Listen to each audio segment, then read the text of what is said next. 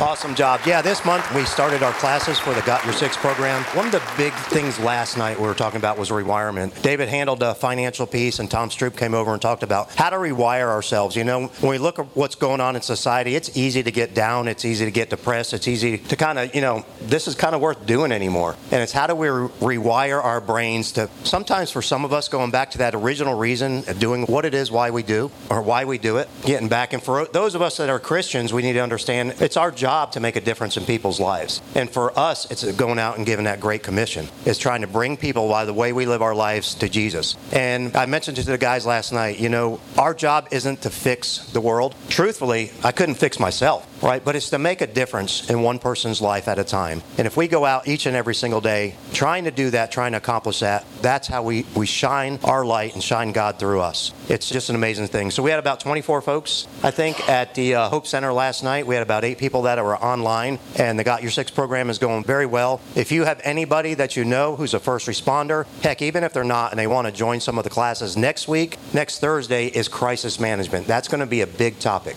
So, how do we get through the crisis that we see going on in the world around us. We all know that that's having a kingdom focused approach. Not everybody that's out there knows that, and that's really going to bring a focus. And then the week after that, it's going to be female officers in law enforcement. We're focusing on them. Thank you.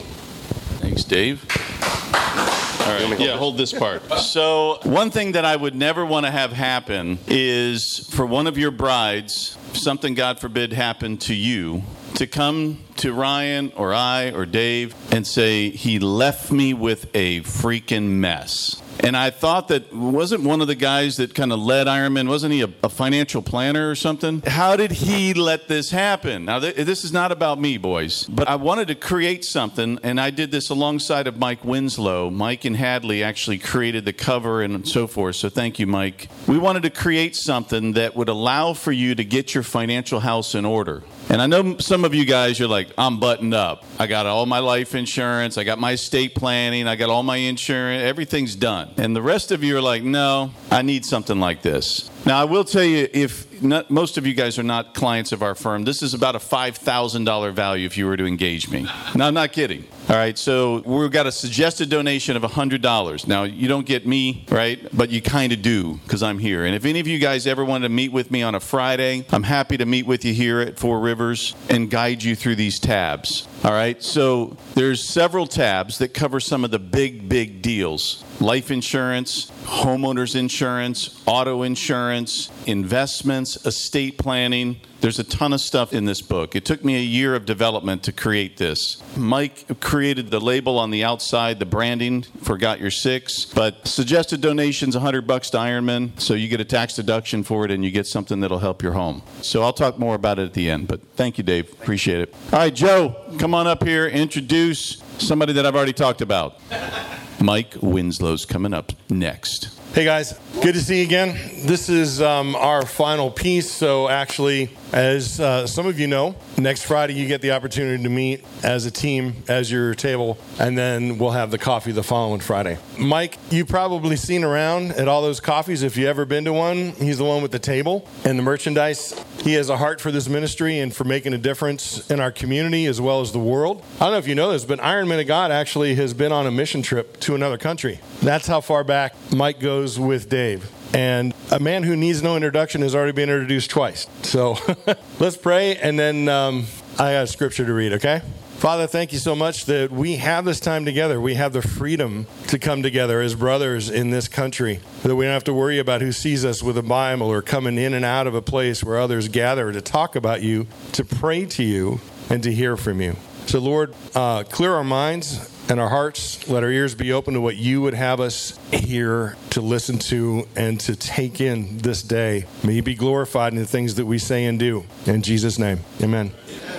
All right, so the verse is John 21. It's the last verse in the Gospel of John. There are also many other things that Jesus did. Were every one of them to be written, I suppose that the world itself could not contain the books that would be written. That's not just scripture. That means that he's Anyway, I'm not teaching. Hey, Mike.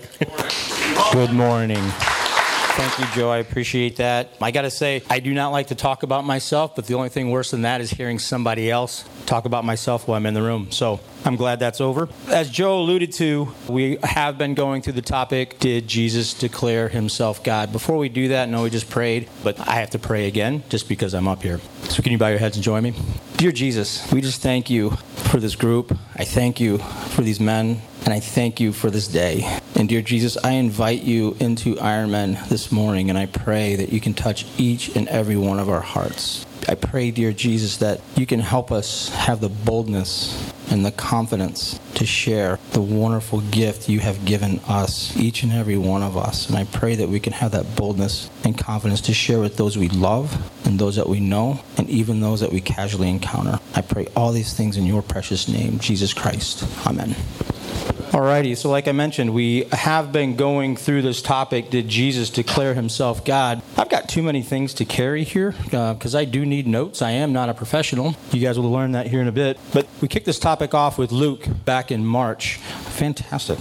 And he did a wonderful job, I think, pretty much just clearing up, presenting all kinds of evidence that Jesus did indeed declare himself God. You know, if we look at it through language, context, and culture, there's a lot of evidence out there that Jesus did indeed declare himself God. As Joe just read, plenty has been written. We could spend hours on this, but I just want to just wrap this part up because I'm going to be going into a little different direction. But in John 5 16 through 18, it reads Because Jesus was doing these things on the Sabbath, the Jewish leaders began to persecute him. In his defense, Jesus said to them, My Father is always at his work to this very day, and I too am working. For this reason, they tried all the more to kill him. Not only was he breaking the Sabbath, but he was even calling God his own Father, making himself equal with God. So it's obvious the leaders of the day truly heard him declare himself God. But now, maybe actions speak louder than words, and you need that. Well, I thought Joe did an excellent job on Good Friday presenting that resource of 37 different instances in the New Testament where Jesus was performing miracles that only God truly could perform. And then last week we had Barry with the all important question Is Jesus God? The answer is yes. Yes, indeed. Now, that was a question I had to wrestle with a few years back. The Trinity's kind of complex, infinite. I got a finite mind. And so, if you're wrestling with that in any shit, way, shape, or form, I encourage you to continue to do that. But it is true. Jesus is indeed God. Now, I was in a class a couple weeks ago, and they asked that very question. And I was like, sweet, I'm good there. But then what the teacher followed up with was how we answer that question determines where we will spend eternity. That's some heavy lifting right there. So now the question is, what do we do with that? I know Jesus is God. Now what? I can't just sit on that. And I implore you guys, we have to share this with those that we love. We have to. We don't have a choice. It's an obligation and a requirement. How can we have such a wonderful gift and not be so excited to share it? I'm sure a lot of us share a lot of you know stuff about our kids. We share stuff about where we ate dinner last night, vacations we had. How could we withhold this not only from the ones we love, but the ones that we encounter? Now you might be thinking, hey, you know what? I know Jesus is God. I'm good. Do I really have to share this? Evangelism isn't my gift you know, proselytizing. I can serve the church in other ways. That's a cop out. I used that for years, tried that, and I, again, I'm no evangelist. That is not my gift at all. But I found myself encountering opportunities to share Jesus' love and this message more and more. And I tell you, over time, it does become a little bit more natural. So, now why should we do this? I would challenge or argue that it's part of the Great Commandment. You guys are familiar with Matthew 22, uh, 37 through 39. You know, Jesus replied to the Pharisees, What's the greatest commandment? was the question. You guys, are, you guys know this. Love the Lord your God with all your heart, with all your soul, with all your mind. This is the greatest commandment. But what's the second part? Love your neighbor as yourself. If we truly proclaim we love our neighbors as ourselves, how can we keep this a secret? I've had a few times in my life where people have come up to me and said, Wow, I didn't know you went to church. That burns a little bit. But now let me put this into the perspective of an atheist. So Penn and Teller, they're like a magic and comedy duo. They've been around for years. They're still actually performing in Vegas. Well, at one of the shows, every show they bring somebody up on stage, it's audience participation. But after one show, a guy went backstage to track down Penn. Penn Jillette's a renowned atheist. And he carried with him a New Testament Bible, just one of those small pocket Bibles. And in that Bible, he had written Penn a note in the front cover. And so when he saw Penn, he reintroduced himself and said, Hey, man, I really want you to have this. I wrote a little note to you in the front. I think you should have this. He went on to say, I'm not some crazy guy. I'm a successful businessman, but I love God and I want you to have this. Now, Penn recalled this in an interview, and this is what he said in the interview. I've always said, Jillette explained, I don't respect people who don't proselytize. I don't respect that at all. If you believe there is a heaven and a hell, and people could be going to hell or not getting eternal life or whatever, and you think it's not really worth telling them this because it would make it socially awkward, how much do you have to hate somebody to not proselytize? How much do you have to hate someone to believe everlasting life is possible and not tell them that. That's from an atheist. That's the message that we're giving a lot of people. Now imagine your friends that aren't believers and you're like, eh, I don't want to make that relationship awkward. And you're not telling them that. When they find out, that could very well be what they think of us. So, how do we do this?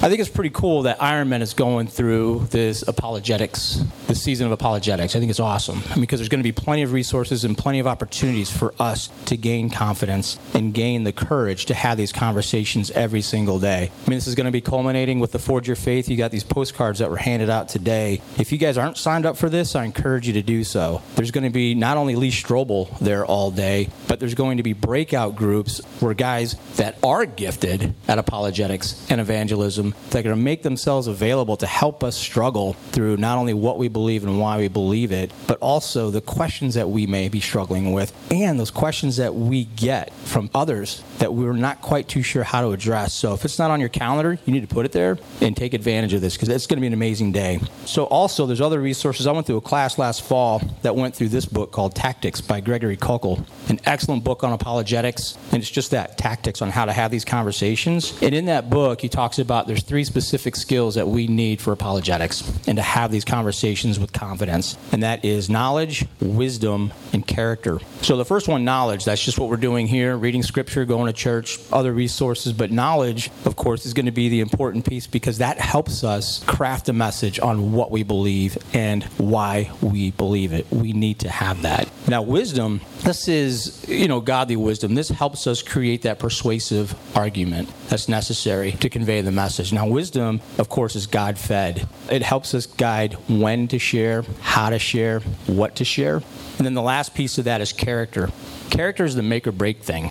If we're not living out the virtues of Jesus Christ in our life, it doesn't matter what we know. And I doubt we're going to have God's wisdom in us to craft that specific message. So now you might be thinking, well, you know what? This is a pretty big message. It's pretty heavy. What if I screw it up? You can't. Stick to the truth, stick to the Gospels. You can't mess it up. The beauty of it is, our job is just to share. We do not save souls, we can't lose them. So there's nothing for us to lose, but everything for the individual to gain. We just have to put a rock in somebody's shoe. We just want them to think a little bit different than what they're thinking now and maybe change the trajectory on where they're going. So it was March 2006. I was in Denver, Colorado, and I met this beautiful girl named Hadley. Yeah. Yes, indeed. Better looking, better all around. Now, I've been in recovery for eight years. So if you do the drunk math, which I will do for you. In 2006, I was a complete wreck. I was at the peak of my drug and drinking career. And so when I met Hadley, uh, oh, but I was a believer at the time. I had the knowledge. I certainly did not have the character or the wisdom. And when I met Hadley, she was not a believer. And so her experience with Christians was like, hey, guys, don't live out what you speak. And I was just helping reinforce that same statement at the time. Which a good friend of hers, uh, Jenny, was also a believer. And so we were out one weekend and had too much to drink. And her friend Jenny and I decided, you know what? Let's convert Hadley it was a disaster. It was awful. Hadley withdrew. She started to cry, and she wanted nothing to do with us for a while. Now, Greg Koukl refers to, when it comes to wisdom, wisdom helps us develop skills, how he puts it, tools of a diplomat, not weapons of a warrior. We were using our knowledge as a weapon, as warriors, but we can't screw it up. God had Hadley. Hadley and I actually, believe it or not, got married in 2007, and she was baptized in 2009 while pregnant with my son. We can't screw it up. Yeah. So I just want to leave you guys with this share. Share. We owe it to our friends. We owe it to our family. We owe it to those we come across. And here again, if we're so excited and if we truly believe it, how can we keep this secret? Remember, we can't mess it up. We're putting rocks in people's shoes. Most of us are probably sowers, not reapers, but every bit is important. You can't reap if seeds haven't been sown. So I'll leave you with one last thought from Penn the atheist. If I believe beyond a shadow of a doubt that a truck was coming at you, and you either didn't believe it or see it, and that truck continue to barrel down on you at a high rate of speed, there's definitely a certain point that I'm going to run out and tackle you and save you from that truck. How much more important is it to teach someone about eternity than getting hit by a truck? Thank you. Mike, talk about your questions for just a second, because I know you've got questions within a question. I got all kinds of questions for you guys. So, a couple things on that is again, there's multiple questions in there, but the reason I did multiple questions, you guys don't have to go through them all. Matter of fact, you can probably even think of these a little bit more. What I tried to do was give you guys enough meat to talk about for the whole time. And then these questions are designed to help us find out who Jesus is to us and what he means to us. And there's so many layers to that. So as you go through these questions, as you answer some of these, I felt it was just a natural progression to address those other questions. And truly, this is such a meaty topic. And given the season we are in with apologetics, if we work on these, we'll be that much more prepared for the conference coming up in August. So table captains, if you can't get through them all, you won't, or you shouldn't. Take them with you and continue to work through them. I was scolded for not just having three. You were not scolded. Table captains, do you guys all have the questions? If anyone does not, let me know and I can flip those to you. And if we have any new guys, if it's your first time, I encourage you to come sit with David Hill over here at our first timers table. Also, as Joe uh, already mentioned briefly, next week, uh, well, really, this month is the first month that there is five weeks in the month. And what we do at Ironman is we take that fourth Connect week and we use as a, a, table hangout week. So next week we will not be meeting together here. And the reason why I wanted to mention it now is table captains, I encourage you to plan next week for what that will look like for you guys. This is a cool way to break it up. You know, we all get together here every Friday, and it's just a cool thing for maybe us to go meet somewhere else. Maybe it's across the street at breakfast. Maybe it's at the coffee shop in downtown Winter Garden. But I encourage you guys to make a plan for next week as we will not be here and and the intention or purpose of that week is to either serve together as a table or get together in a different setting together and really invest in the relationships at your table. So, table captains, uh, the floor is yours for the rest of the morning.